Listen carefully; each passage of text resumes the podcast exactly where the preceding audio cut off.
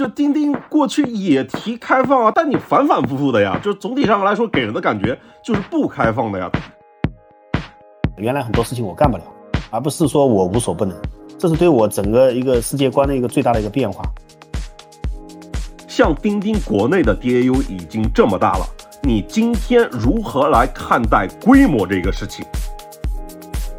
啊，如果做 To C 啊，我我会选择飞书的模式或者企微的模式，不断的去做 C 端的影响力兼势能。你怎么能够把大家的思想重新统一呢？以及今天你要带领大家往何处去？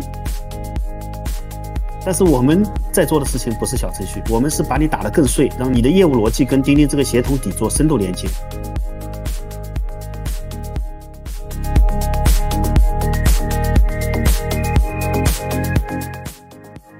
欢迎来到乱翻书。今天我们的连麦嘉宾是叶军，花名是不穷，目前担任钉钉总裁。疫情期间，全国第一张健康码就是他主导开发的。对，就是不穷。他在接管钉钉之前呢，先后负责过阿里巴巴的企业智能事业部和浙江省政务办公软件这里钉。就是不穷的技能点是更懂大型企业跟复杂系统。这跟钉钉主要服务中小企业的理念并不相同，但是后来创始人吴钊离开钉钉之后，阿里决定让不穷来接手钉钉。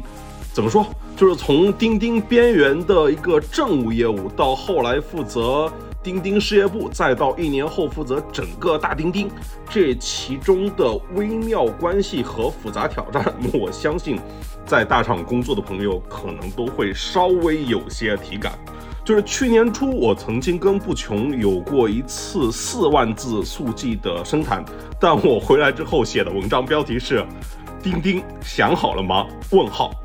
一年后，我再次跟不穷老师连麦，聊了聊钉钉的开放边界和战略取舍，以及生态啊和商业化等各种问题。这次感觉可以把那个问号去掉了，就是钉钉想好了，对，就是说。哪些事情是钉钉做，哪些事情由生态来做？钉钉给出了非常明确的答案，就是钉钉只干一件事情，就是 Pass 化。呃，乱翻书的朋友们，大家好，我是不穷。能够把一个创始人留下的创业团队给接住啊，我觉得不管在发生在什么地方，都是特别有挑战的事情。哎，所以，哎，不穷老师，能不能跟大家分享一下，就是这一年里面你都经历过哪些事情，有什么感悟？或者说，这过程里面你有什么心态的变化吗？心态上其实还有非常明显的一个差异。呃，应该说是一年前咱们也有聊过啊。一年前刚接钉钉的时候，其实说实话还是有很多忐忑。那么，其实这一年下来到今天，呃，今天坐在这里还有这个这个时间啊，这个咱们这么耐心的来聊，呃，我觉得跟这个整个业务团队整个一个变化还是很有关系，因为业务的。本身的一些呃变化，我们业务的一些变动，包括我们的增长的这个支撑，还有团队的这个稳定啊，在今天这个大环境下，我们这个团队总体这一年来到现在啊，总体下半年是越来越稳定。那么，所以我我今天这个心态跟以往的差别还是非常大。可以这么说吧，就那时候其实很多事情，一方面是焦虑，另一方面也不知道自己做的对不对。那么今天来看，这一年多时间过去啊，一年半了，其实。一年半看到今天，我们认为我们做的事情是对的啊，因为有结果的支撑，有团队的这个自信心的变化，包括我们呃员工啊，我们做这个定期会做每一个季度都会做员工的这个三六零的调查，匿名调查，从员工反馈信心指数，包括员工对我们的策略的一个反馈来看啊，都支撑了我们现在，包括对我自己啊，我觉得是比以往，呃，更加的呃，真的可以用淡定这个词啊，就是相对未来，我认为是确定的。OK，那今天的大钉钉跟一年前的三个钉，或者说跟更早前吴钊担任 CEO 时期的钉钉相比，今天它在业务上有什么变化呢？呃，我觉得有有几个变化嘛，也是应该说一年多前我们希望，就当时是以终为始啊，我们有这个期待值，希望它有一些变化。那么走到今天，呃，几个变化是我认为是跟我们当时期望值是是相匹配的。第一个呢是当时希望让钉钉从一个效率工具，就是一个三百六十行通用的效率工具，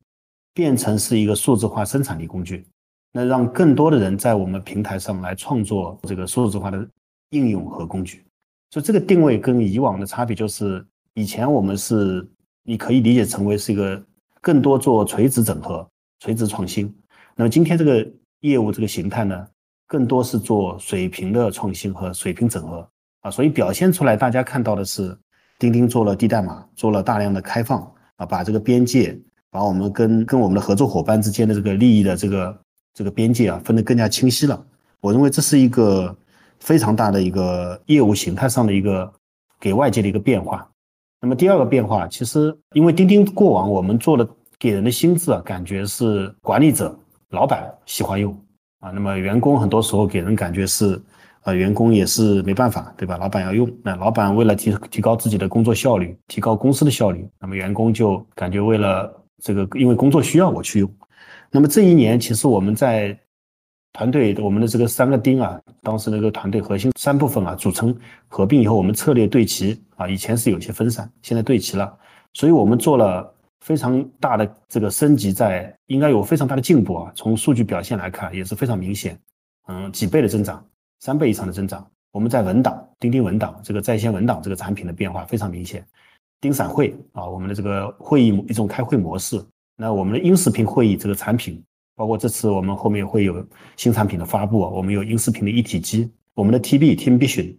我们认为 TB 也是一个非常关键的一个产品啊。TB 把 OKR 和 KPI 之间的这个连接给做到了，就是很多公司 OKR 落不下去啊，因为有了 TB，过程管理整个就走顺了啊。所以这几个产品下去以后呢，钉钉这个产品形态啊，从原来老板喜欢，然后现在变成很多很多员工在高频使用，而且员工的时长在大量的上涨。啊，原来是管理者驱动，现在变成这个很多创作跟创造者，就是员工的自下而上的使用，特别是 TB 很明显，员工自动把很多项目、很多这个过程管理都搬上来了。那 OKR 更多是自顶向下的一个对齐吧，从管理者战略往下堆，对吧？那么我们的 TB Team Vision 把这个自下而上的这个项目过程跟这个 OKR 进行结合，所以这几个核心产品的变化，在这个一年里面，我认为是应该说是非常非常大的。啊，这个是也是让钉整个钉钉的团队啊，这个找到了很多信心，就说我们这一年确实做出了一些变化，看到了业务数据的变化。那么很多员工从原来的不确定、不安心啊，总觉得换了个换了个总裁啊，这个总担心这担心那，那现在大家看到这个结果，哎，还是挺满意的。对，所以很多同学就知道我们在做事情啊，所以把重心对焦到客户，对焦到事情本身。那这是。第二个变化，那第三个变化，从钉钉这个，应该说是在云钉一体这个大的战略下，我们在中大客户这个战场有了非常大的突破。以往的钉钉的过去七年，我们大量精力投入中小企业啊，因为我们希望去服务中国的四千三百万中小企业的绝大部分，因为他们想拥有这种 IT 能力、数字化能力是非常艰难的，成本很高，代价很大。那我们所有的产品力，我们的这个团队的运营。我们的这个前线服务都是围绕中小企业展开的啊，过往这个七年吧，那么最近这一年多时间，其实非常明显的是什么呢？云钉一体，让钉钉有机会直接触达云的最核心的那些大企业客户啊，所以我们这一年所直接签约的服务的这些中大企业啊，非常明显就是有一个用户量和企业数的增长，而且几乎全是付费客户啊，这也给钉钉打开了一个全新的一个，应该说是一个。呃，全新的视野。那我们整个团队原来从最早不接受中大企业，就是前面那个为什么我心态上前面有些忐忑，因为你你很多想法跟我的想法啊，公司的这个整体战略跟员工原来的认知跟他的惯性，那是有有有些差异的。但是我们用结果告诉员工，我们有一个个客户的案例告诉员工，我们今天这件事情做对了啊。所以为什么这么多中大企业现在又回来了？包括很多从友商那里迁到钉钉啊。就他们在重新认识钉钉，说哦，原来钉钉不是原来我们想象中那个你们没有服务，不愿意这个做大企业的这个运维，不愿意做定制，不愿意做支撑。那今天我们一套产品体系解决了这个企业数字化转型过程中大量的定制化需求，而不是靠人去堆啊，产品力增强了啊。所以这个三个变化，我认为是过去这一年钉钉给整个我们自己团队啊，让员工觉得有信心，让公司管理层啊觉得我们。就为什么公司管理层觉得我们这一年做下来，这个对我们的满意度啊，在整个集团今天这个大局下，我们是满意度相对是比较高的，是最大的一个变化。呃，听下来这一年里面，就是钉钉的变化主要是在三个部分，就是第一个是定位，定位变化就是重新定位并且对外开放；第二个是产品体验的优化，就是让钉钉从这个老板喜欢用，然后到员工也喜欢用；第三个是这个业务变化，从只做中小企业到也服务中大企业，把价值做深。对，其实我们这场对话的背景是钉钉这个生态大会嘛？哎，不穷，要么你你先回答这个一个本质的问题吧，就是钉钉对于开放和封闭到底是如何思考的，以及钉钉想要做开放的核心场景它是什么？呃，开放的核心场景啊，这个就跟我们的这个边界有关啊。原来我们理解的开放就是开放 API。啊，这是以前的一个理解啊，因为传统中国互联网发展这么多年都是走这条路，啊，给你开放几个 API，啊，我把客户资源给你，对吧？你就能够去为客户做一些定制，做一些这个针对性的客制化的服务啊。以前这个逻辑，那今天我们开放的是什么呢？我们其实跟以往的开放有一些应该说是很大的变化。我们首先是把边界给划清楚了，我们今天不做硬件，这个是一个明确的一个策略。啊，不做自研的硬件，而是用生态和我们一起合作来做硬件，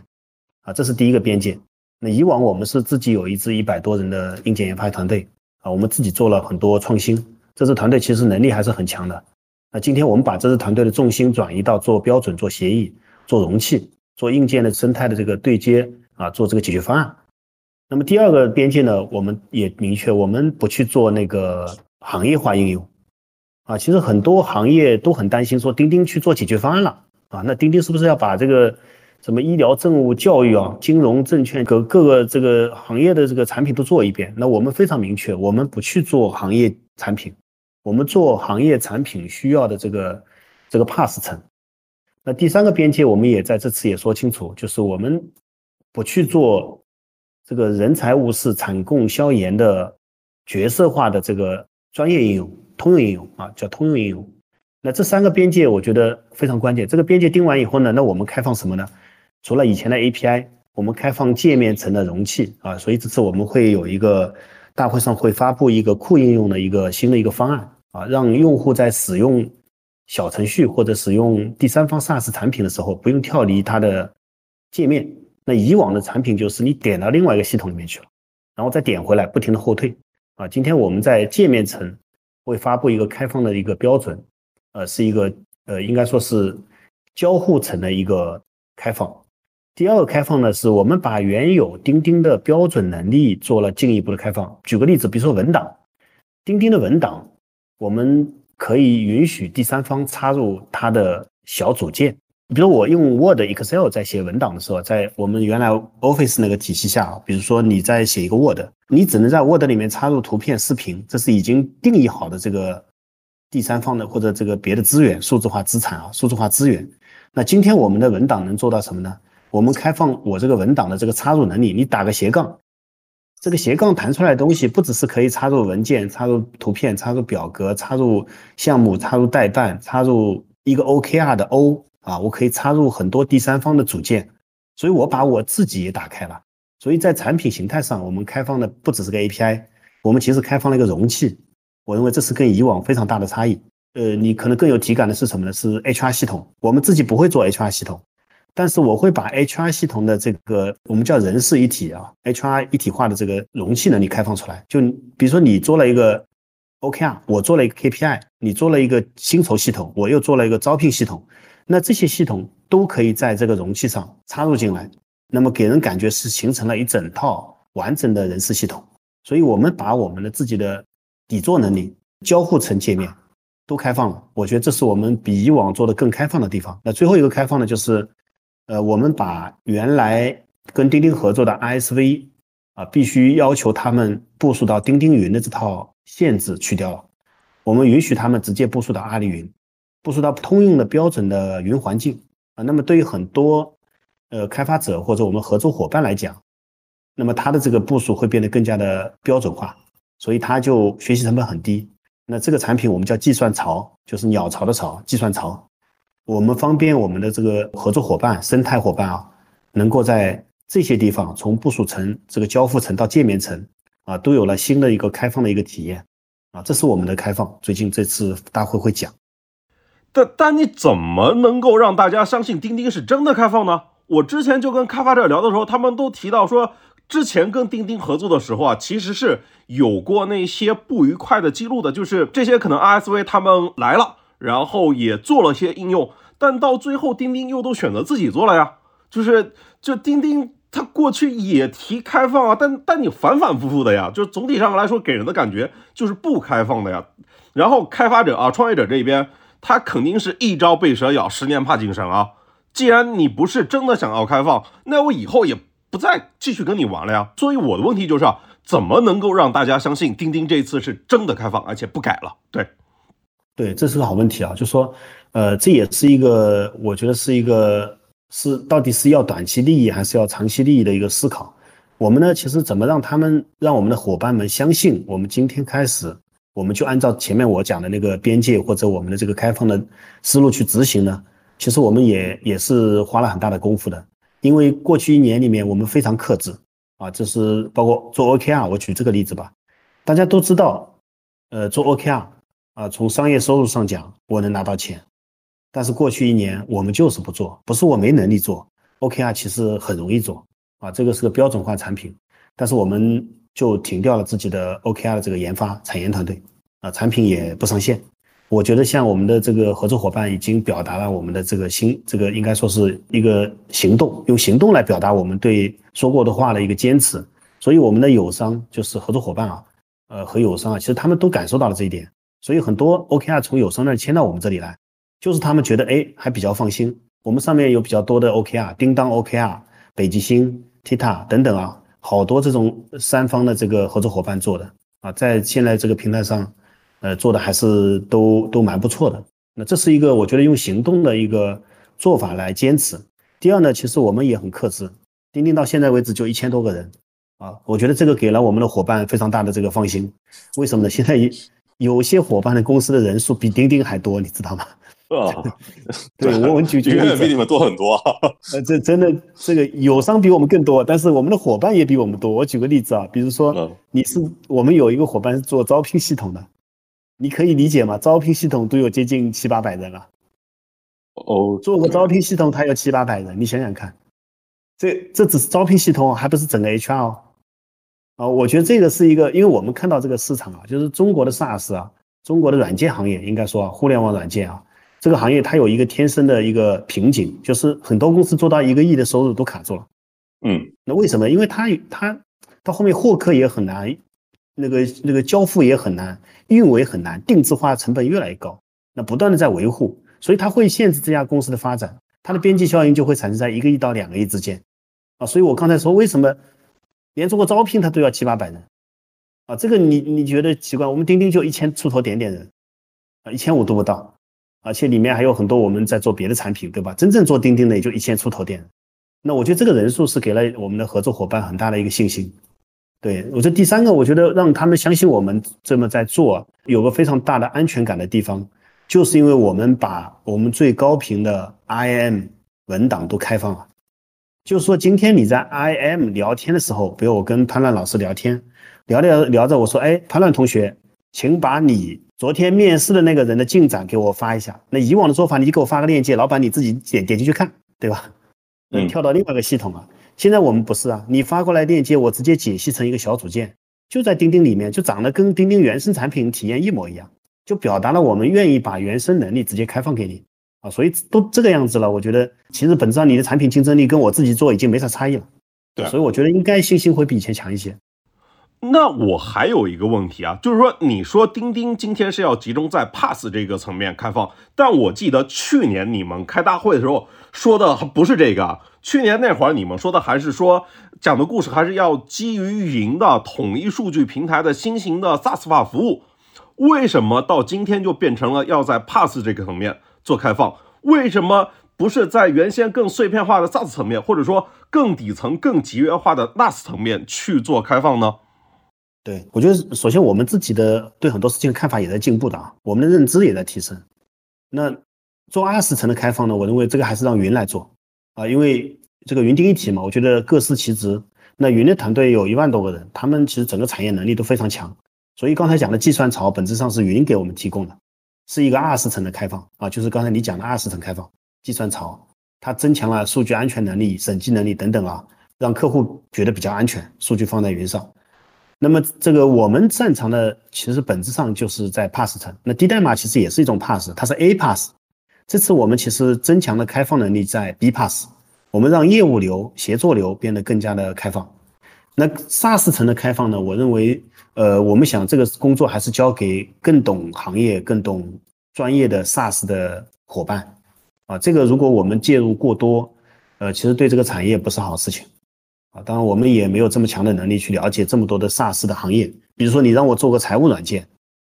呃，我是觉得做也能做，但是我肯定没有畅捷通做得好，对吧？你让我做个报销。我觉得报销软件可能易快报啊等等啊，这这像这些产品，他们的这个非常专业，在这个领域里面可能比我们还懂。你让我去做个打车软件，我觉得高德打车、企业打车更好啊，高德比比我们懂更懂打车，对吧？这个我觉得是一个对开放的一个层次的一个定位吧。我们不应该成为所有开放的一个载体，我们就做好我们这个一个协同 pass，我们是个协同类的 pass，在这个领域把它做好。对，大家也做精做专。对，做精做专这个问题我们后面再聊啊，还是先把 pass 这个问题聊完。你要做 pass 的话，你你你最先会做的是哪些行业？为什么钉钉在这些行业里面是最稀缺的？就是为什么钉钉可以来干这个事情？钉钉有什么优势可以帮别人来干好这件事情？对，对，这个呢，其实跟钉钉自己的这个业务形态有关啊，跟产品形态没关系，跟业务形态有关。就是钉钉过往发展过程中啊，我们有几个行业发展的非常好，教育、政务、制造、零售、互联网啊，像这些行业。那像教育行业为例啊，我说为什么钉钉来做这些 pass 合适啊？因为教育行业在钉钉上，它是有个典型特点，它是教育局、学校、家长、老师全在这个上面，所以它的特点是产业链在上面啊。如果把教育这些角色变成一个产业链啊，它就是个产业链在上面啊。所以在这个产业链面前呢，很多事情其实我们已经做不了了。啊，是因为它太复杂了，但是我们能做到的核心价值就是帮大家连接起来，那这个是别人做不了的事情，所以我们就做基于这样的一个行业的一个特色啊，我们做这个行业需要的一些 pass 的能力啊，所以给这个教育局需要某些接口，给这个学校哪些 API，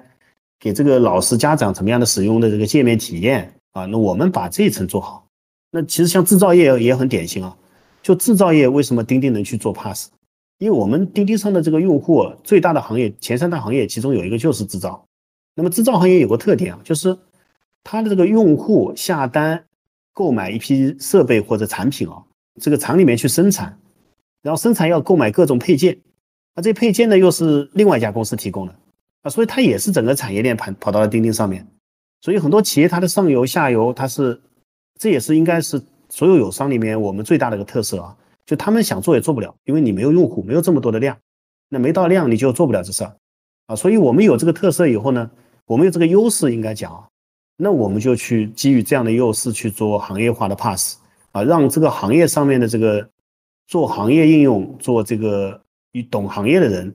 能在这个平台上做做这个更多的数字化应用的这个创作。啊，所以我们做 pass 很多时候从这个基础平台到行业化的 pass，这个我们有优势。但你的优势就是来自于你现在有很大的用户量嘛？对我，我其实想问的是一个冷启动和切入口的问题啊，就是说，当你钉钉想要不断的往 pass 这个层面去加大投入的时候。你都要从哪些行业、哪些的方向去先做切入？就是什么类型的应用可能会先在钉钉上面最先跑出来？就因为你不可能上来就去做长尾嘛，你还是得树立一些标杆。对我举个例子啊，比如刚才教育行业和制造业，我觉得这两个行业一定会先跑出来啊，这非常典型。那政务行业其实也很明显，政务是因为最近疫情啊什么非常明显，社区。这个政务治理啊，包括各个政府的这个卫健委啊，什么相关的单位啊，他们在上面其实提出了各种各样的需求，所以这几个行业会先跑出来。对我，我我把这个讲讲的再更有体感一点啊，就是嗯，因为钉钉的核心这个 pass 能力是协同 pass，就 pass 有很多种啊，中这个 pass 太多了，有 AI pass、IoT pass，这个数据 pass 啊，这个有很多种 pass。我觉得钉钉是个典型的协同 pass，所以我刚才讲为什么产业链上了钉钉以后呢，钉钉的协同 pass 的这个价值跟优势特别明显，因为正因为你是产业链，它要协同，因否则就不需要协同了，对吧？所以你产业链上下游要协同的时候，你原来要自己搞，那今天钉钉帮你解决了个问题，就是你在钉钉上，钉钉非常高频的 IM、高频的代办、审批流啊，自然而然的帮你串到了一起，然后这些。生态就会跑到钉钉上来，用钉钉的低代码，用钉钉的开放的 API，把这个用户各个环节在钉钉上给连接起来。所以我们的这个上下游跟上下级组织，包括零售行业的门店啊，门店的各种管理系统，他们都非常喜欢钉钉的这个协同 pass。我举个最简单的例子，就是你一个门店今天零售门店啊，今天销售额是多少，需要补多少的货，需要找你的这个。呃，比如说你有些货要去找人维修，或者要改一下这个进货的单单量，对吧？你找物流公司跟找相关的这个上下游的这个供应商，那么都在钉钉上啊，所以你的业务系统天然就穿透了多个组织。那么这种行业为什么现在钉钉上给起来呢？我认为这个是个重要原因。OK，就是因为我了解到的 Pass 可能就几种，你要么是做数据库的，要么去搞 API 的，或者说你去做企业的数据联通，就整一个统一形态的对接这些。对，嗯，我们这个 Pass 我觉得更大的意义就是个协同 Pass。对，所以我说我们的协同 Pass 本身把一条路，呃，给你已经修好了，所以你在上面可以再扩展出很多收费站啊，这个这个路上的这个长点什么东西出来啊。它就很容易在这个高频的场景下就把你带进去了，那解决了很多中国软件跟 SaaS 公司最大的一个问题，就是没客户，没有高频的场景，就很低频。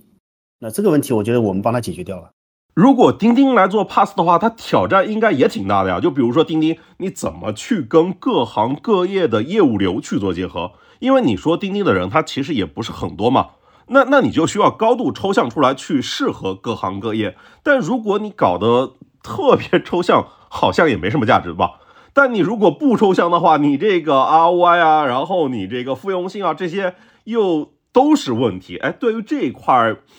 你是怎么思考的呢？对，对对，这这是这是确实是这样的。就是我们抽象到什么程度啊？呃，我觉得就是我们的聚焦点就在于刚才我讲那个协同 pass。我做的核心工作在哪里呢？其实我解决了一个这个。你可以理解成为是一个消息分发和组织管理、组织结构，就组织的这个权限啊，以及这个交互界面统一性体验的这个能力，我觉得这几个是我抽象的。所以各行各业，我认为这些问题都要遇到。那我把这些问题解决了。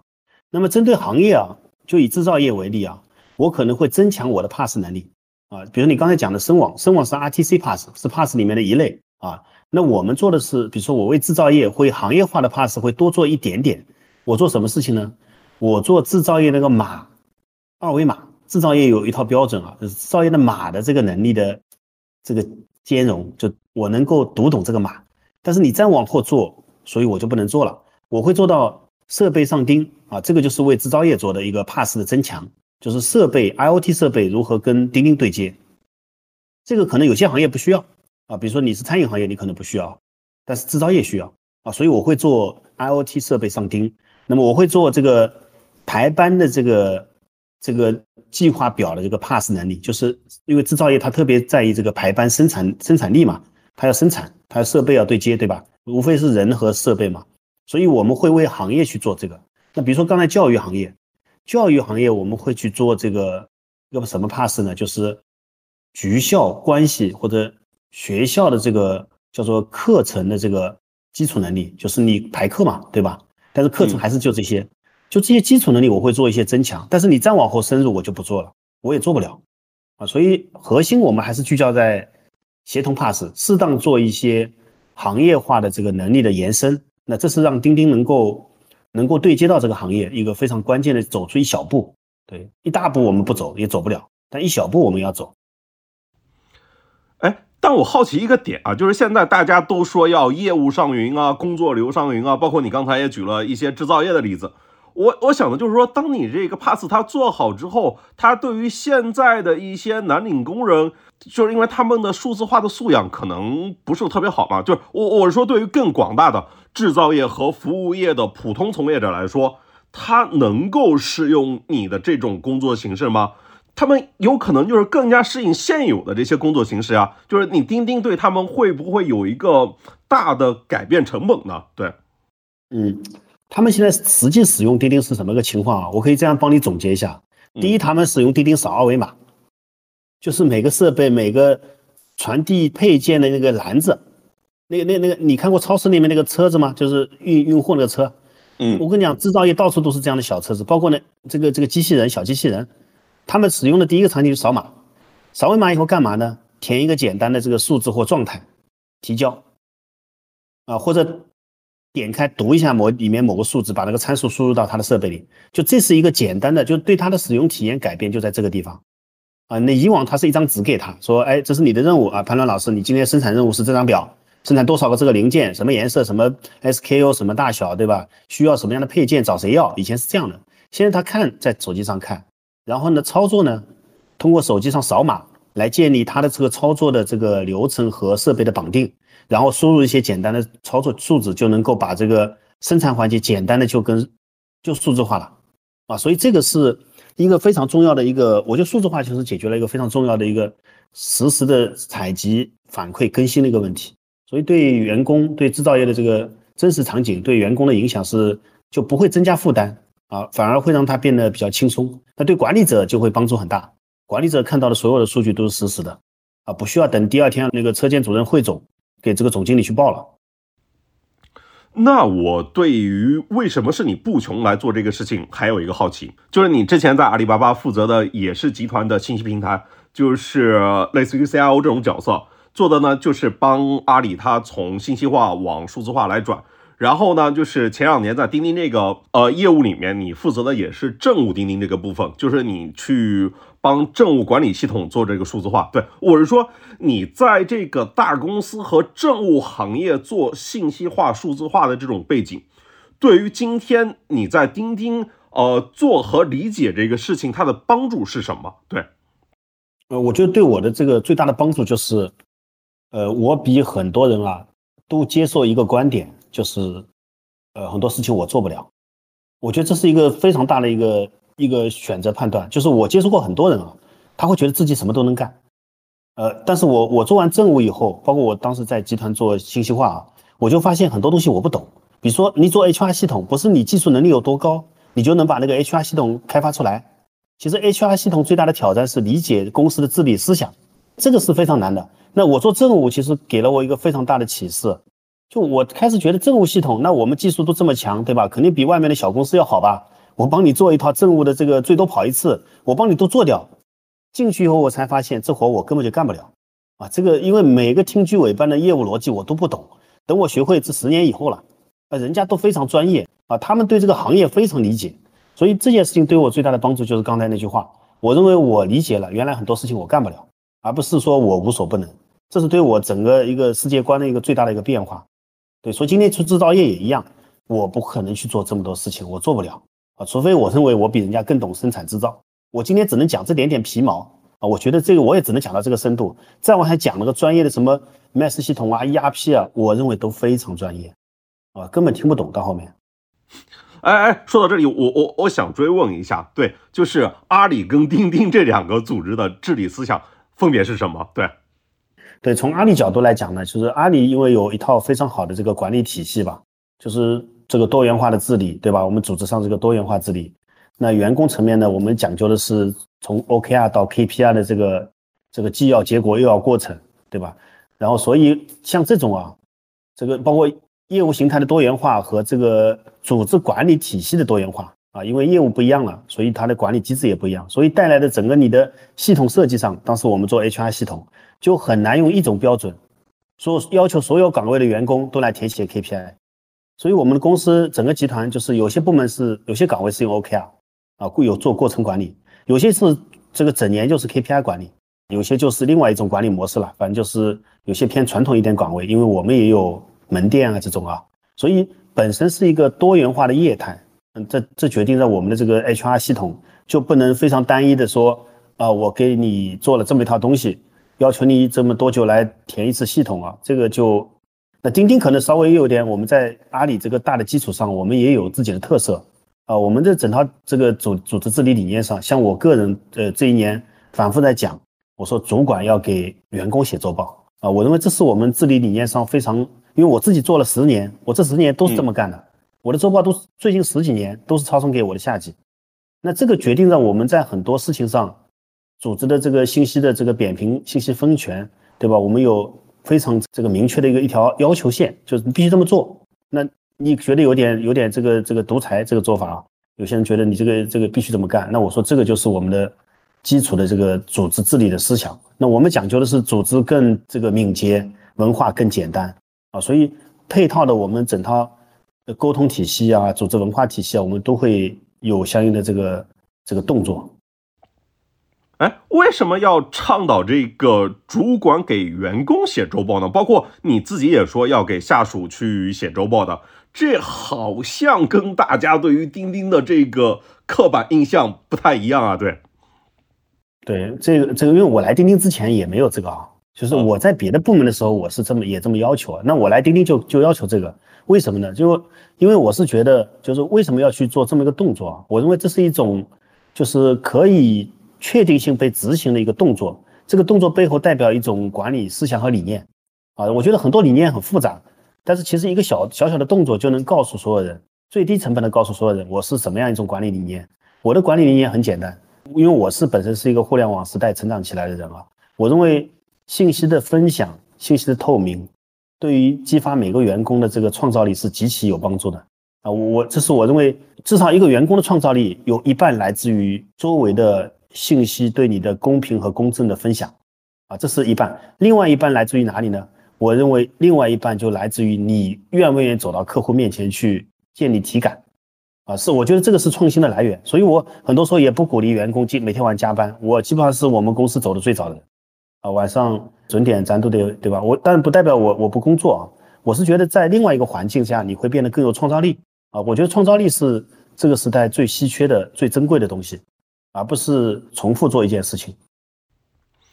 但你譬如说友商啊，就你像飞书，他也在说先进团队先用飞书嘛。我其实想问一个用户心智跟传播势能的问题，就是我之前看你直播聊组织问题的时候呢。评论区里面就有人说：“哎，这个布琼老师啊，这个讲的好像是越来越像飞书了呀。”包括你刚才也说自己会跟那个下属去写周报嘛，但是，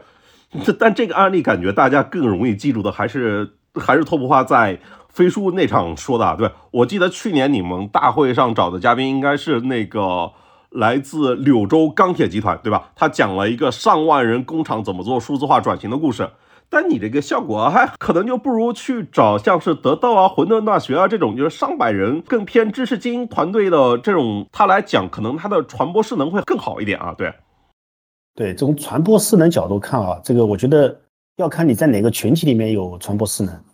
啊。我觉得无论是现在友商，包括企微啊、飞书啊，包括 Teams 啊，是包括钉钉啊，各有各擅长的一个领域啊，应该这么讲，都有做得好的地方。就首先从我的角度讲啊，我我在讲的东西，我从来没有学过谁，因为我们应该说过去几年都是友商学我们，那这是客观事实啊。那如果从这个过去几年的真实发生的事情来看，我相信大家都应该知道啊，就很多企业当时都来阿里参观啊什么的，就很多都想了解别人怎么做的。那这个背后呢，我自己也有自己的观点啊。我认为靠这个学习啊，靠这种考察，其实不解决任何问题。我觉得真正的势能来自于你给客户带去的改变。和帮助，就势能建设，对我来讲，我愿更愿意投入到产品力建设和客户价值的创造上。我觉得这是做 to B 的一个行业的一个特点啊。如果做 to C 啊，我我会选择飞书的模式或者企微的模式，不断的去做 C 端的影响力，对吧？建势能。但是 to B 这个行业，我想这个这个地球上做 to B 已经这么多年了，不是我们第一家啊。我也没见微软去打广告说先用微软，这个好像也也不太那个。啊，但是从这个打法上，我觉得它有它的优势。我们经常跟团队也在分析吧，该分析要分析，该学习要学习，对。但坚持做好自己的这个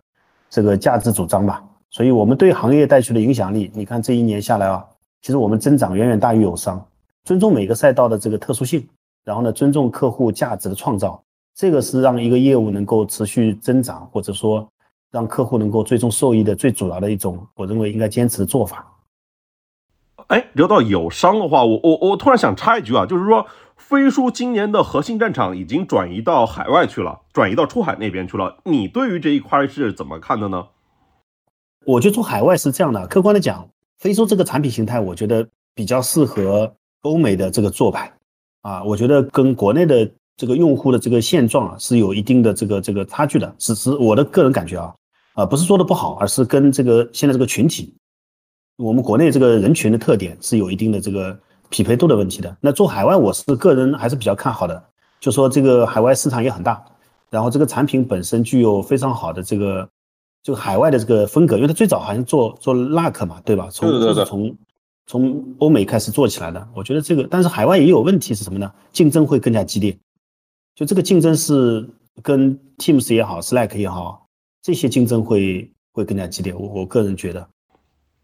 我我其实想问的是，钉钉要出海吗？钉钉对于出海这一块是怎么看的？钉钉其实海外用户量也很大，我们的海外用户量应该大于现在飞书的用户量。啊，这个是一个真实真实数据，肯定是的，因为这第三方数据啊。但我们实事求是讲，我们在海外投入的兵力并不多啊。到现在为止，我们一共投入不到十个人。那这十个人，其实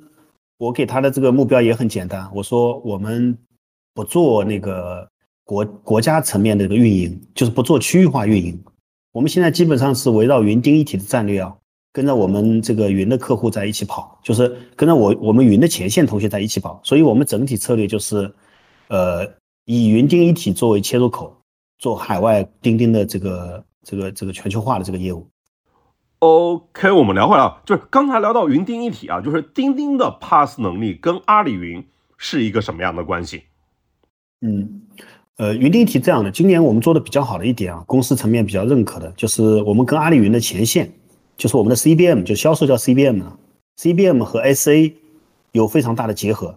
就是我们因为钉钉是没有销售团队的，这个，所以我们人只有一千多个人，就这个原因啊。我们没有销售，我们认为自己是个互联网产品，我们是靠产品力取胜，把产品做好，对吧？不是靠销售。那么，但是云却给钉钉增加了一个销售的翅膀，这个翅膀很重要，就给我插了一个翅膀上来。所以我们过去这一年在云钉的这个合作上，销售层面的成果是最好的。就每个销售见客户的时候，现在都会演示一下钉钉啊，所以我觉得这个对钉钉的帮助非常大。那么第二个结合点在于解决方案，就原来云的解决方案更多是建在 IaaS 层，就这个 ECS、RDS 这个 OSS 对吧？这个几几个大件对吧？这个这个 CDN 这个是我们云的这个核心的产品，这个这个是接近七八个核心产品。那么这些产品是云的二十层的这个核心能力。那么现在呢，就是我们这个有了钉钉以后呢，这个解决方案就多了个东西，就是给客户说，哎，你不但可以有这些基础的这个弹性的基础设施，你还可以有个很好的协同 pass，顺便解决公司的这个组织治理问题，管理更高效，对吧？组织更扁平，然后那个整个协同啊，企业内的这个已经建好的这些 ERP 啊、管理系统、销售系统啊，能够很好的在钉钉上连接起来、协同起来，哎，这个就比较好，这个有统一的门户、统一的入口。那企业的这个 CIO、CTO 啊、CFO，他一听就懂。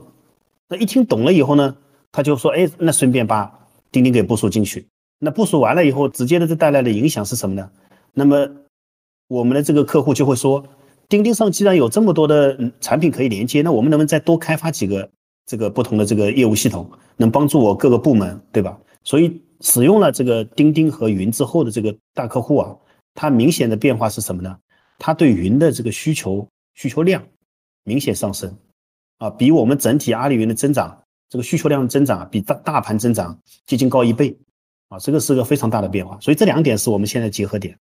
我我我我大概理解一下，就是是不是说钉钉对于工作流这个事情呢，对于业务场景的理解会更好一点，但是基础的 pass 肯定还是阿里云那边更有优势。因为它不管是什么机房啊、设备啊、错峰成本都可以复用来更好的做规模化。嗯，那我想知道，就是在阿里云里面，钉钉起到的作用是什么？就是钉钉可以给阿里云去提供更好的触点、更多的商机吗？就是因为有大量的用户在使用钉钉。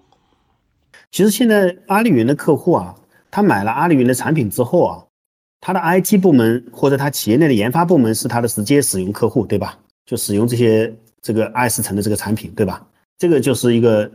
这个常规现象。但是呢，没有钉钉的时候呢，他们做了个东西就没人用啊，或者很少人知道。比如说你在阿里云上开发了一个这个进销存啊，那可能就只有这个财务或者几个销售人在用，对吧？这是以往的这个新现象。那有了钉钉以后呢，就是它可以在钉钉上有个统一的入口，就是所有的企业内的人都会看到。所以对于这个应用的创作者，它的价值是什么呢？就是让他更有成就感，激发了他进一步进行数据化、数字化创作的这个意愿。就好比经常我开玩笑，我说啊，如果没有抖音，剪映是不可能火的，对吧？那因为有了抖音以后，很多人又想低成本的创作好的视频，那么剪映就起来了。那在没有抖音之前，那个 Mac 上有个 iMovie，我不知道那个那个潘乱老师有没有你用过对吧？我不知道你用的好不好，我不好说，不好，那不好用，剪映更傻瓜一点，对对，那你说对了，就是这问题就在这里。一方面剪映当然更简单更傻瓜，另一方面有了抖音，就是抖音的非常大的意义，就跟剪映之间的关系啊，他们两个之间的关系就在于说，呃，剪映创造的应用有了很好的一个分发和拓展的平台。那么创作者的激激情跟热情会被激发，所以钉钉对于阿里云的关系，从这这个角度讲，因为企业内的每个人，包括老板、财务负责人、技术负责人都在用钉钉，对吧？所以企业内部在创造一个数字化应用的人，他创造出来以后，包括低代码创作，创作完了以后，马上就可以获得用户，在企业内获得用户，从而你获得企业内的用户跟管理层的认可，从而激发了你对数字化应用创作的热情。那我觉得。这就是钉钉与云的这个最大的一个价值，所所以它会更加多去使用云。那中国这个社会，我觉得，呃，咱们讲数字经济啊，这个其实缺的丰富度不够，就是缺的是什么呢？应用的丰富度还不够，行业化应用、专业的应用，其实这个量没有起来啊。所以我觉得未来会有非常多的这个数字化应用。那我们在这个过程中起到作用，就是通过这样一个协同平台，能触达每个人。啊，通过这样的一个平台呢，激发创作者的热情，让他更有成就感。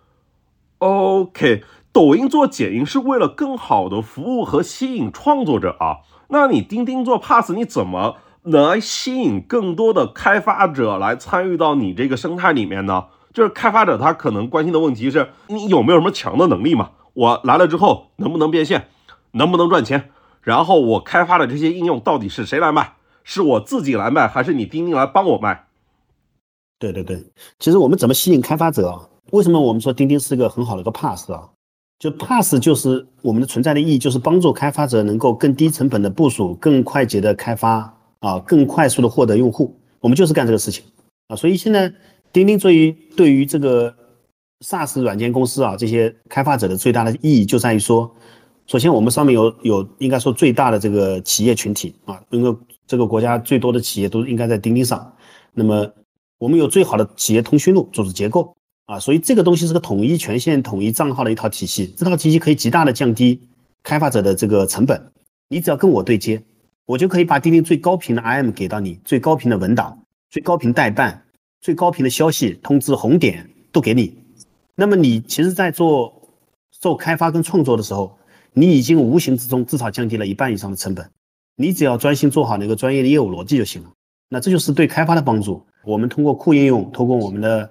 这个开放平台应用市场，我们其实现在这个对这些 SaaS 公司的获客，去年应该增长是非常大的啊。对他们来说，每家企业都是在翻倍以上的增长获客量，因为越来越多的企业开始使用了这个数字化的这个工作平台啊，所以这个是获客对开发，包括刚才讲对部署，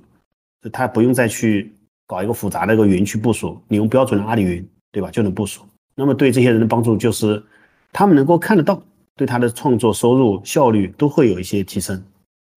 你在说这个酷应用开发者问题的时候呢，我我我怎么老是想到微信的小程序啊？就但感觉你这个钉钉的酷应用跟微信的小程序它又不像。我给你解释一下，我听懂你这个问题了。这个确实也值得讲一下。小程序你在用的微信上啊，你你点开小程序，你是不是会发现你进入了另外一个世界？嗯。就是那个世界也很复杂，那个界面打开啊，比如你打开一个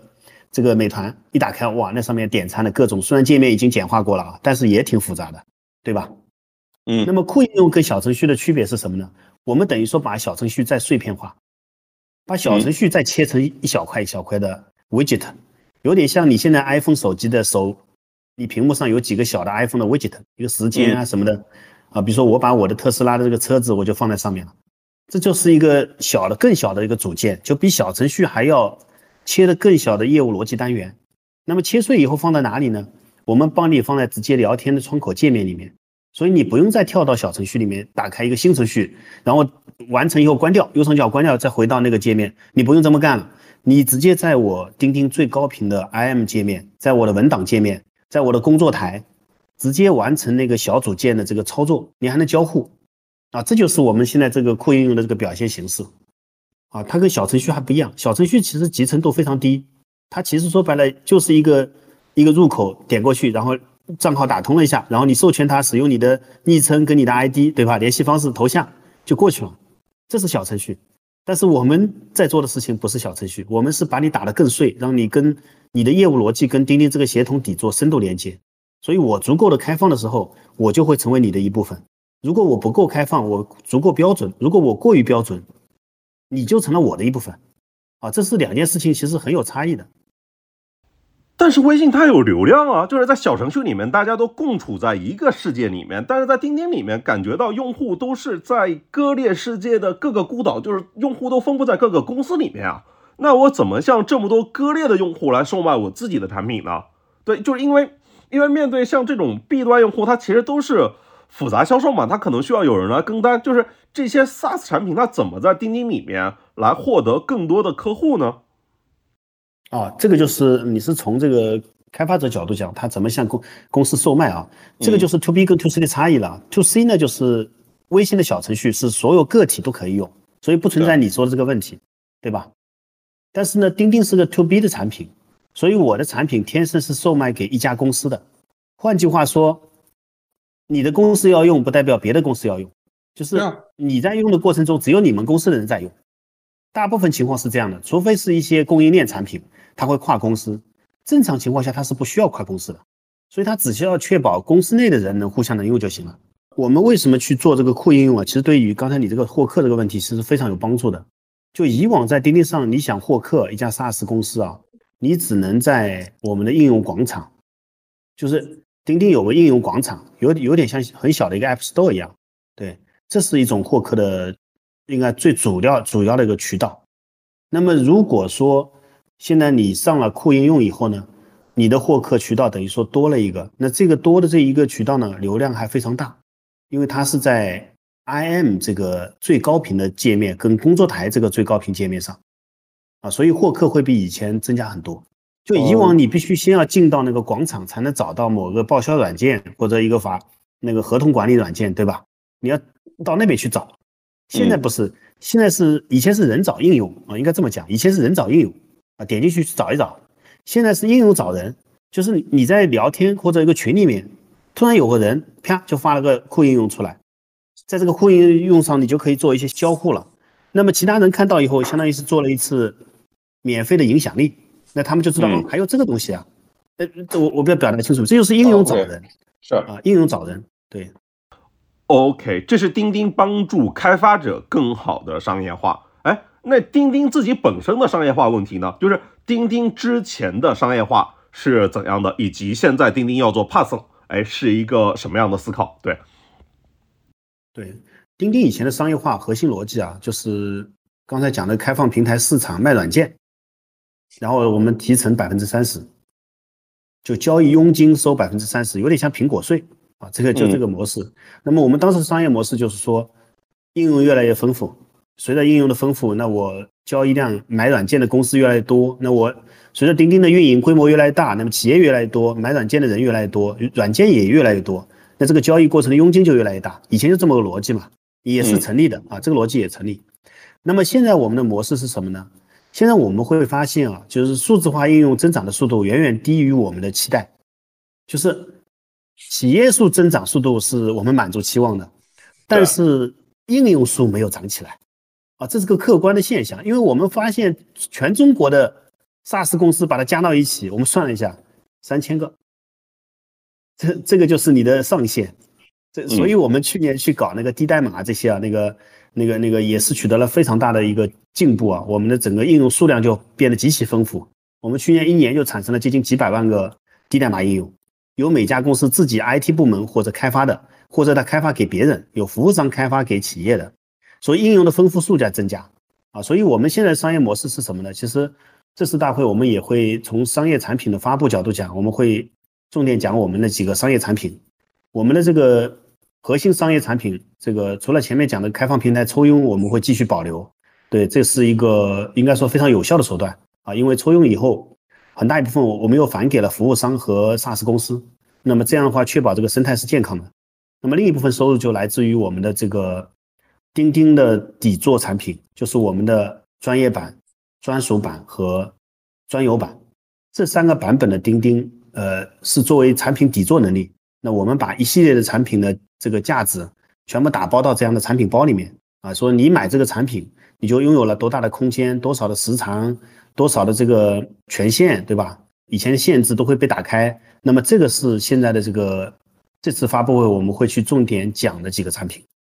对，所以说这个 Pass 的价值就在于说这几个底座就是 Pass，你在这个底座上不但能够直接拿去用，而且能你能够在底座上进一步的。开发，你找找自己的 IT 部门或者找外面的开发商，你来做开发。那钉钉做这种行业数字化的底座，跟各类具体公司的定制化，它是一个什么样的关系呢？就定制化呢，你可以这么理解啊，就定制化是我帮某一个客户去实现他的业务需求。那行业底座是什么意思呢？其实我不面向客户，我并不直接面向客户。其实是有中间的一家服务商，或者有一家这个交付公司，或者有一个 SaaS 的公司，他在面向客户，我在他后面，这这就是在体感上客户层面的一个差异。对，那么我给中间这家公司啊，就是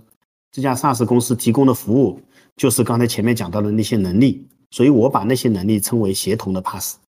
对，它其实最核心的就包括就是那个通讯录、主数据、权限。消息，还有那个界面那个交互那个库应用的这个交互界面啊，这些是我们的核心能力。我突然想到一家公司，范威算 Pass 吗？范威，那这就是你刚才讲那个 Pass 的 SaaS 层的一个偏向应用层的 Pass 能力。范威其实有点像我们现在这一家 SaaS 厂商叫兰陵啊，他做这个 OA 嘛，做 OA，对，做的也不错，我们跟他们也有合作，对。它应该算是一个 O A 层面的 Pass，但你想人家光做一个 O A 层面的 Pass，一年也能够有几十亿的收入啊！呃，对，所以我说做 Pass 其实本质上是一个空间还比较大的一个业务。但他现在这个情况呢，因为我们也比较了解，他们有很多项目是项目制的，所以他的人非常多。嗯，就我现在这一千多号人，在他那里可能连个零头都不算。但是别人就是你，你得往深里面去做，就是客户更愿意买单嘛，不是吗？对吧？你不往深里做，你凭什么赚到那么多钱呢？呃，完全同意。我觉得做深做 to B 一定要做深，做深就有价值。这个是一个已经成立的一个商业模式。对我觉得这是一种选择，已经被证明了。所以很多传统的公司，包括呃之前已经成功的公司啊，经典拥有，我觉得都是在做这个模式。那我们今天其实钉钉的特色或者钉钉的这个产品形态、业务形态啊。还有点区别，所以我们选择的是另外一种模式。我们让钉钉具备一定的产品力，比如说刚才讲的这个 IM 啊、文档啊、基础的审批啊，对这些都有，对吧？项目管理啊，那在这基础之上呢，我们认为再往下做，我们顶多做成另一个范围啊。我觉得这个天花板是非常清晰的，所以我们选择了走另外一条路。我们在这个基础产品能力上、基础 SaaS 上，我们做 Pass。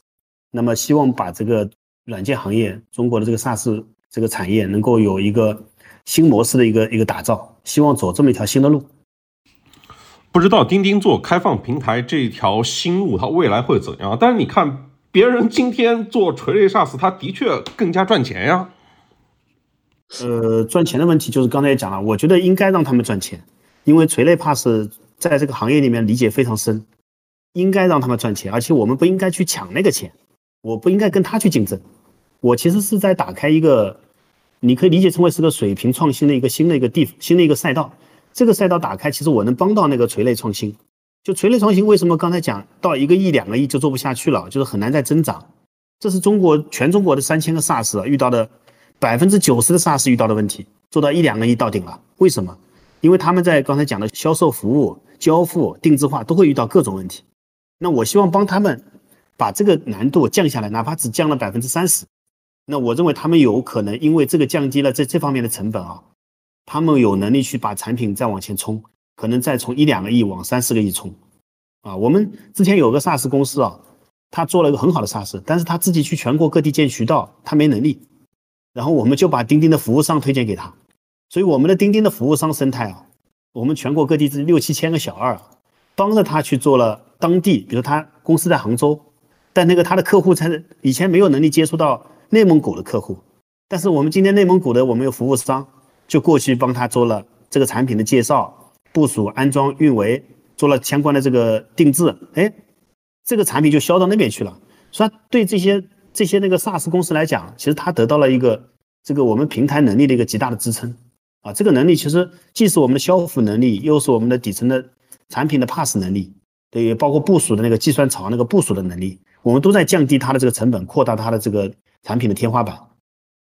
但是我想呢，如果是在公司获客这个层面呢，因为就是不管是搞 ERP 的金蝶用友，还是我们刚才聊到的范威，好像最后都变成了定制化的开发，好像是说你要做重，你要做深，你要做垂，就必须得得往这条路来走。它跟互联网讲究的什么边际效用啊，那个复制粘贴能力，好像很难。同时实现啊，对，就是你你钉钉想在这中间处在一个什么样的位置呢？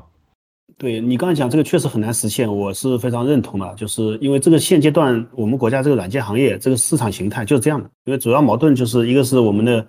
这个信息化人才密度，对吧？一个是这个市场的这个 to B 的天生的信任度不够，所以中国对很多合同都不一定信得过，所以他没办法，所以甲方或者客户啊，他要看到你的人坐在公司帮他做定制化。他认为这个是，哎呀，你这个是值钱的，你是有价值的。他认可你人的价值，你的时间价值，但是其实很很少有企业认可你的软件价值和你知识产权的价值。但这个情况正在变得好转啊，客观的讲啊，这个情况在好转。所以我们今天其实在做的一件事情啊，我们也不能回避这个定制和做软件做重的问题。我觉得只要你做价值做深，都会遇到这个问题所以我们今天去试图找另外一条路吧，我觉得给这个软件行业找一条路，就是。我们想办法解决其中的一个问题，就是信任问题。就是客户买软件，他是解决不了信任问题的。买了你软件，我明天觉得不好用，你来帮我改一改。那么客户跟这个供应商之间，就是软件供应商之间，一定会发生各种各样的事情。所以我觉得通过钉钉啊，我们把这个信任问题能够弱化，就是把那个问题解决一些啊。因为有钉钉，有这么一个高频的这个场景啊，对这个行业一定是好事。另外呢，中国软件买了以后，为什么企业老板第二年不续费，或者说觉得价值不够高啊，不够深啊？其实这里面还有一个问题，因为他买了软件，平时没人用，就那么几个人用。老板回头一想，年底到了，说：“哎呀，花这么多钱买个软件，比如说我买个 OKR 啊，花了一百万，搞了半天一个月再打开一次，那老板算笔账，哎呦，现在经济形势不好，对吧？我一年一共打开这个每个人平均打开十十十十次，那我这这么多人这干啥呢？”对吧？所以它其实解决不了一个高频使用的这个感知度的问题，因此钉钉也试图帮这个软件行业解决一个高频带低频的这个价值问题，价值感，让你觉得有价值啊。所以这个是一个，因为你经常使用，你就有价值，所以我才把库应用拿出来，在沟通过程中就把你的 OKR 发过去，可以做调整，可以做修改，做评价。那么老板每天都看到你说啊，潘乱老师，你今天又在我面前出现了啊，那你对我们帮助很大。那肯定是我天天看到你才有价值。你说一个一个东西，家里面买了一个工具，放在储藏室里面，一年拿出来一次，这个玩意儿，我觉得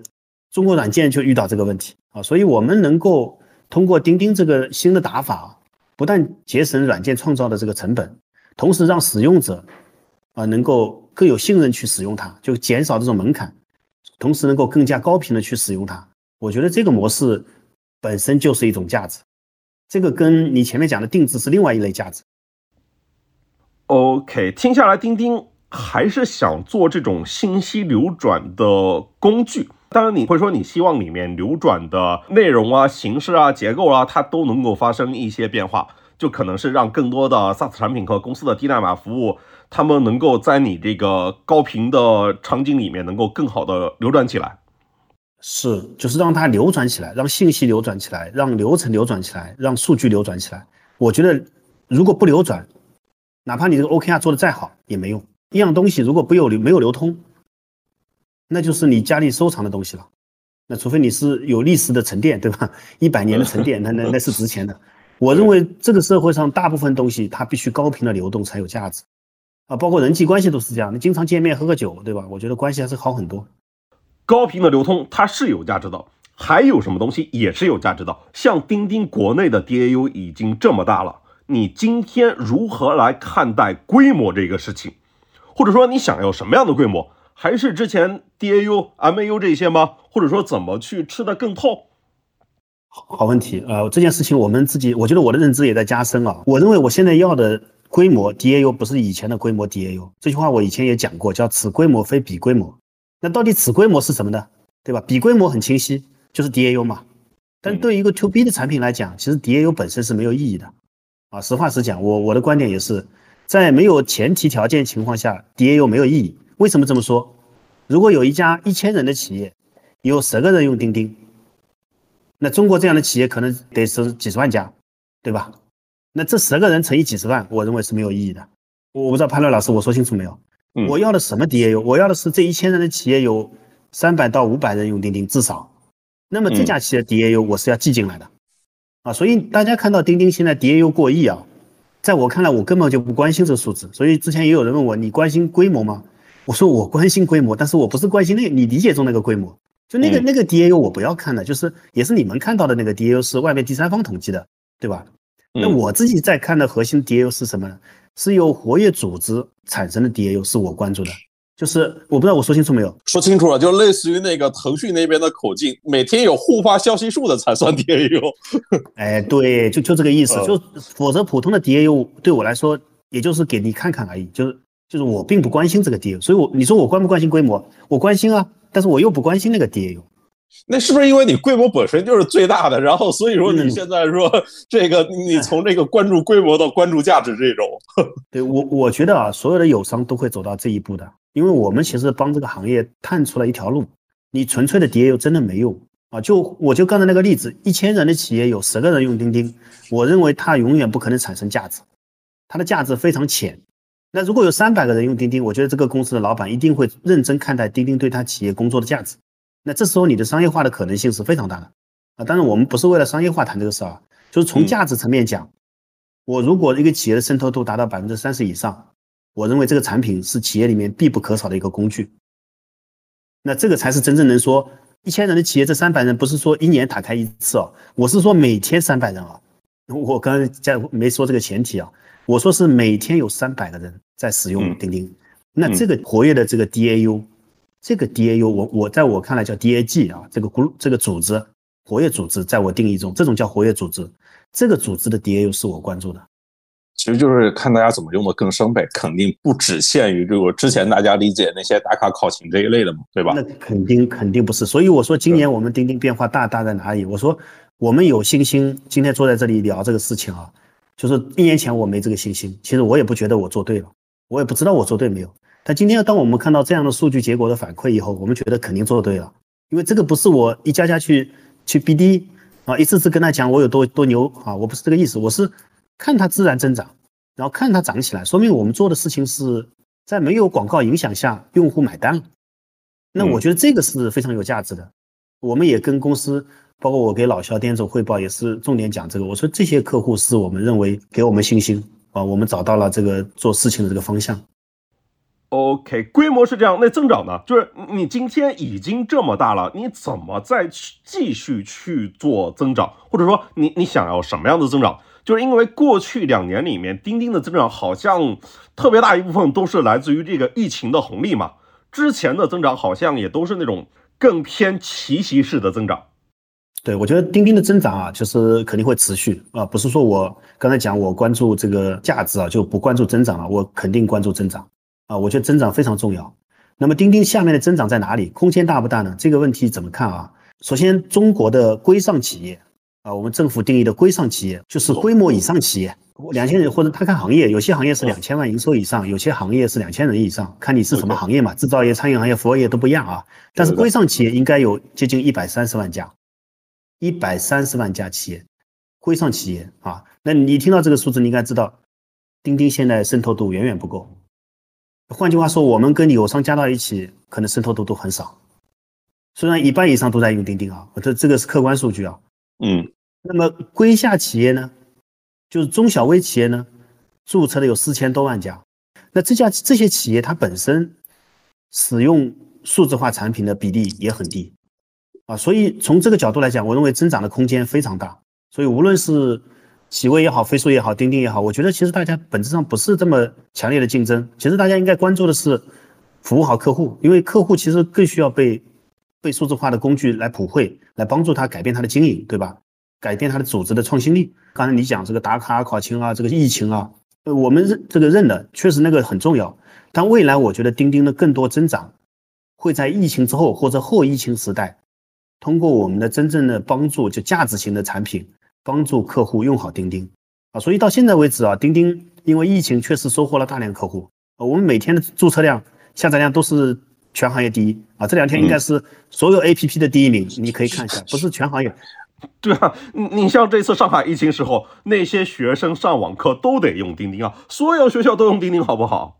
对，但是注册钉钉的人都不是小朋友，都是他爸爸妈妈。对对对。所以客观的讲，我们吃了红利，那我们得认了，感谢这个这个家长们的认可，虽然也给我们打了一星啊，我们也很难受，因为用完他就打个一星，对吧？这个，但是我们确实对小朋小朋友打的，家长根本不知道在哪打。小朋友才知道在哪打，对家长没有这个闲心去打分啊！我不知道你打不打，我从来不打分。嗯，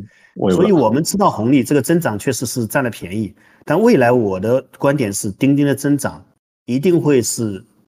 基于我们产品价值带来真正增长，而且增长空间还很大。我们仅仅是一个这个赛道的这个，我觉得是起步阶段啊，根本没有达到那种就红海期。哎，我还有一个大环境的问题啊，就是。你像国内现在可能反垄断的声音也比较高涨啊，阿里可能也面临一些压力。当钉钉想要去面向于政府和那些大客户层面的时候，你会受到什么影响吗？或者说你需要怎么处理来平衡这个事情吗？嗯，现在这个环境下，我觉得做做这个平台经济啊，因为现在国家的各种法规啊，呃，整体来说政策层面，我觉得比以前更加的。健康更有这个，经就你想这一年之内出台的法律啊，数数字化就是信息化相关的法律啊，可能比过去几年加起来还多，过去五年、十年加起来还多。所以这个行业本身在变得更加的规范和这个，包括前段时间刚出台的个人信息保护法，我们钉钉做了大量的工作，就是补充这个个人信息保护法相关的这个条款，就让用户知道你什么信息被访问了、被分享了、被使用了，让用户觉得很有安全感啊。就这个这个行业变得越来越规范，我觉得本身是件好事，对行业大家都是好事儿，否则大家会乱搞啊。我觉得这个不是什么坏事儿。从长中长期来看，那么短期来看呢，钉钉影响你说大不大啊？我觉得，呃，我自己见这么多客户，包括我们自己平台的增长来看啊，我包括我我们团队经常每周都去那个有关部门都要去汇报工作啊，包括我们最近上线什么产品都要给有关部门做一些报告的。我们从整个过程来看，我觉得局面还是比较友好的。为什么呢？我也在思考这个问题啊，可能跟钉钉的产品形态有关系。因为钉钉是个，刚才你也问这个问题，说怎么帮企业去怎么开源，让更多企业用像小程序一样。因为钉钉它不是这样的一个形态，它绝大部分形态是一个企业级产品，所以你你不会感觉到我是个流量平台，我也确实不是个流量平台，我是一个，就你可以这么理解，就是比如说阿里巴巴用了钉钉。我阿里巴巴的人，绝大部分的人都在做内部的协同啊，虽然有一些销售部门或者这个供应链部门会跟外部协同，但绝大部分是一个基于工具平台的生产力工具的价值在看待钉钉啊，所以这个层面讲，我们对于国家鼓励的方向，包括数字经济，包括新时代的这个实体经济的这个赋能和这个实体经济的这个创新啊，我们都是有紧密联系的啊，所以在各级政府我们搞的。很多活动，包括最近昨天吧，我们去成都那边搞了个专精特新的专场啊，政府也非常支持，因为我们确确实实在帮助实体经济，我们是实体经济重要的组成部分。就是你不能说工具它不是经济，你你买买个机器机床，买个厂房，难道不是实体经济的一部分吗？对吧？那钉钉其实干的事情就是另外一种形式的这个机床，另外一种形式的这个这个生产力工具嘛。你一个扳手，一个螺丝刀，其实钉钉是另外一种形式的螺丝刀啊。所以从这个角度讲，我觉得在这个环境下，应该我们还是偏中上、偏友好对我们。哎，我我我看你朋友圈里面经常转发各种专精特新的公司啊，但但是这跟现在国家的政策也都是合拍的嘛。我我其实想多听你聊一聊这一块，就是说在国家号召不断要做强做优做大我国数字经济这个节点里面，就是你钉钉能够为这些专心特精公司能够多做一些什么事情？嗯，钉钉能够多做的，其实我觉得专精特新这个企业跟钉钉的结合啊，就是钉钉可以多做的一件事情。那以往的钉钉，应该说是服务中小企业、中大企业，其实没有针对性，就是有点像，有点像个散弹枪，啊，现在我们集中精力为专精特新的企业去做一些解决方案和这个产品化的工作，我觉得就是我们多做了一些事情，因为以往不会那么专业性的去为这几万家企业做服务的。那这个背后呢，是我觉得一方面是整个国家政策导向，我们还是要要合力嘛，就是跟整个环境进行。跟环境要匹配，大环境跟政策环境要进行这个这个，我们主动去匹配，对吧？另一方面呢，其实这些企业啊，它本身都是专精特新，它本身就是代表行业的小巨人、行业龙头。那他们的增长、他们的思考，其实对钉钉的理解这个行业帮助也非常大啊。所以，即使我们帮行业多做一些什么，也是行业在帮助钉钉变得更有价值。我觉得是这么一个现在这个关系吧，所以我才。呃，我的团队是也是我去年我发起的。我说我们必须上这个，这个，而且这些企业自己发展也很快啊。这些企业发展的快，对钉钉帮助你懂的，就是刚才我讲的一千人企业本来只有十个人用，那企业规模大了，它变成两千人企业了，再怎么的变成一千人用钉钉，对吧？从这个角度讲，它也是对钉钉也是有帮助的。OK，哎，最后一个问题啊，最后一个问题就是我想问一下，不从你个人这个层面的，就是因为。去年初我们聊的时候，你还只是三个钉钉其中一块的业务负责人嘛？当今天三个钉钉都重新合到一处，变成大钉钉之后，你你怎么能够把大家的思想重新统一呢？以及今天你要带领大家往何处去？对，怎么让大家思想统一呢？我觉得其实其实做一个就是现在是个业务总裁这个一号位吧，应该说是我自己的一个坦诚，我自己的一个。简单，其实很多一号位都有这样的特质。我也是看我们的老肖店总怎么做啊，你足够的坦诚，足够的简单，我觉得这是个前提。然后呢，就是在这件事情的理解上，业务的策略的理解上啊，我觉得我我过去一年给团队讲清楚了。其实大家都还是讲道理的啊，这个这个团队的综合能力在那里摆着，因为大家对这个行业都很理解啊，所以我觉得，呃，一方面是个人吧，就是。呃，做任何 leader 岗位的人应该有这样的一个态度要表达出来啊！我觉得我足够透明，然后呢，另外就刚才讲的事情讲清楚了，那这个相信所有团队的懂，就是应该说是成熟的人都应该理解啊。成年人的世界，我觉得这个逻辑还是有用的啊。所以前面如果讲的是情感的话，逻辑就是另外一部分。那我这是我团队或这一年时间逐渐咱们又收拢回来，然后进行了多次调整。大家为什么还能这样稳定全力往前奔啊？我觉得这是一个一个这个整个做法吧。然后过程中也送走一些人吧。我觉得就当断不断，反受其乱啊。这个还是坚决啊。毕竟我是对业务负责，我也不能，我是个程序员背景出身的。但是有些时候我们这个几个领导也经常跟我讲这个事情，还是要坚决果断啊，否则事情没法往前推啊。所以我觉得这是整个调整啊安排上几个事情，那个整个团队收拢。那么钉钉走走向什么方向呢？我跟团队最近几次重要的这这次会议啊，讲的这个方向，大家还是达成高度的共识的。其实跟我最开头讲的那段话也有一定联系，就是钉钉以前就自己做了个效率工具，希望三百六十五行、三百六十行都来用。那今天随着这个疫情之后，大家对数字化的这个接受程度的提升，大家都认了，对吧？那这个时候你会发现，你也做不了这么多事情，你你之前做的东西价值又太薄。那这个大家都看到了这个问题，特别是疫情之后，我们曾经最高的是疫情的时候，呃，全中国人民有一亿的小朋友上来上课一天，一亿哦，啊，一共就两亿多学生，有一亿上来了，上了钉钉，你你可想而知，这个对我们的冲击有多大？那我们经历那件事情以后，不断理解了云钉一体的价值啊，云确实帮钉可以解决关键的这个底层 IaaS 层的问题。另一方面，也让我们理解了一件事情，就是这些学生、这些家长来过以后为什么走了？啊，这个问题大家都想清楚了。就为什么走了？就是刚才我讲的价值不够深，你的应用不够丰富。那这是我们经历过以后惨痛的教训，惨痛的教训啊！这个跟你花钱买流量、打广告把客户买过来，我觉得这是一样的道理。就来了都会走的，人家看了你广告来你这里，就是被你的颜值所吸引。但最终留下的 To B 这个世界都是因为价值而留下，所有 To B 产业产品都是这个过程啊！所以你的价值不够深，终会离开。所以这个跟团队讲清楚以后呢？你说钉钉走向哪里？其实很简单一个道理，钉钉的价值一定要有深度，就这么简单一句话。那怎么体现钉钉钉价值深度呢？不是我把所有事情都干了，而是说我我把自己真正定位成一个生产力工具，数字化生产力工具。那这件事情如果你做做到位了，那我认为我们不需要去做项目定制，不需要做这个贴身服务，不需要去做这个传统软件的这个交付过程，我们一样有价值。就是我们把自己的这个刚才前面讲到的那些。核心价值做透做深，那么一个企业如果当你你的这个活跃，一个企业有百分之三五十的人都用钉钉，我们认为这个价值已经到了，它绝对不是靠打卡，绝对不是靠这个疫情把它拉上来的，那说明它的价值是被企业认可的。所以过去一年我们的这个商业化探索也证明了这一点。我们很多客户啊买了钉钉以后啊，他的用户量反而上升了，就是他原来一个企业一百个人只有五十个人用。他花了钱买了钉钉以后，发现八十个人用钉钉了，我们也很神奇。开始公司还挑战我说：“你做这个事情友商都免费，你还收费？你这个事情是是自掘坟墓啊，对吧？”那我们说，我对真的是很多人挑战我的这个事情啊。但是我们做完这一年的探索，就发现一个，我们拿数据说话嘛，就是买的客户花了钱，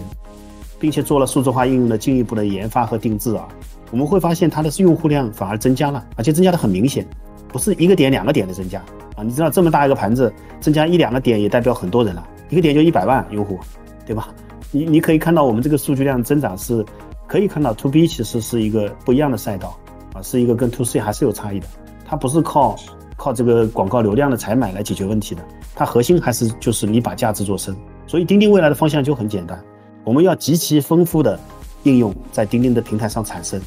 极其丰富啊，然后极其丰富的生态类型。然后通过我们的 pass 底座能力牢牢的粘在一起的，那么给客户提供价值，啊，这是我觉得未来大家会看到一个不一样的钉钉的一个一个长相。OK，布琼老师为我们描绘了钉钉的未来，钉钉未来就是要把链接跟协同做好，要把价值做深。可能用户第一个链接产生呢是打卡，第二个链接呢是学生学校跟。家长对，呃，第三个链接呢是这个供应链上下游，未来可能还会有更多的场景啊，就是说用户他跟这个网络链接的越多，他可能就越不会离开。这过程里面呢，就是钉钉也会通过加强做中大企业和政府侧的这些大客户来带动这个生态。当然，钉钉它也不会止步于链接了，钉钉也会变得更加开放，做好协同 pass 这件事情。OK，我没有其他的问题了，谢谢布琼老师，拜拜。好，谢谢潘乱老师。